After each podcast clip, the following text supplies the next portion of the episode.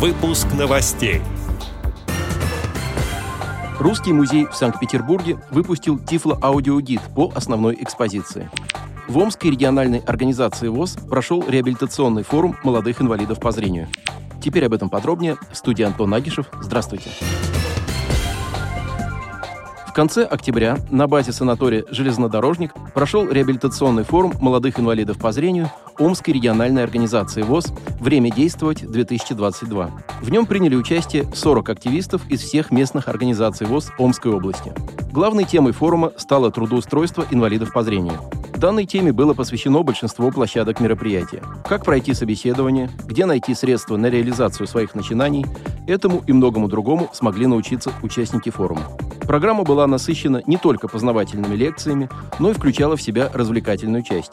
Так, в первый день форума состоялась тематическая костюмированная дискотека, а во второй день все желающие смогли проверить свои знания в игре «Что, где, когда». Одним из главных отличий данного форума от предыдущих стала новая форма активности. Каждый участник мероприятия мог присоединиться к одной из четырех проектных команд – на протяжении всего форума, готовивших презентацию своего социального проекта. Демонстрация проектов происходила в последний день форума. Первый проект – туристический. Команда предложила создать электронную карту доступности стран мира для людей с инвалидностью по зрению. Карта представляет собой сайт и мобильное приложение с описанием стран и определением, насколько та или иная страна доступна для посещения их незрячими людьми. Второй проект – психологический. Проектная команда предложила создать службу мобильной психологической помощи, которая позволит проводить консультацию и реабилитацию инвалидов по зрению на дому. Третий проект также был туристической направленности. Он касался организации туристического слета с насыщенной просветительской и развлекательной программой. Четвертый проект – спортивный. Команда презентовала создание сообщества незрячих спортивных фанатов, а также партнерство с Омским спортивным центром G-Drive Arena в вопросах доступности спортивного сооружения для незрячих.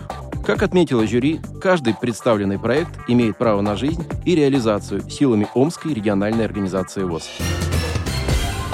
Аудиогид с тифлокомментариями, посвященный работам художников XIX и начала XX века, представил Санкт-Петербургский русский музей. Проект предлагает незрячим и слабовидящим посетителям познакомиться с ключевыми картинами из основной экспозиции Михайловского дворца.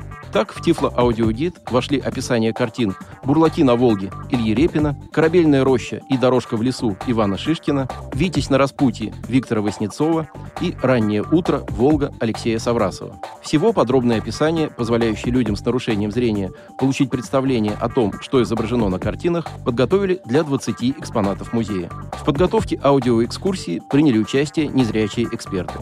Отметим, что Русский музей в Санкт-Петербурге представляет собой крупнейший в мире музей русского искусства. Музей регулярно выпускает тифло-аудиогиды. Ранее в интернете была размещена аудиоэкскурсия по выставке «Михаил Врубель к 165-летию со дня рождения», а также аудиоэкскурсия, посвященная Ивану Айвазовскому.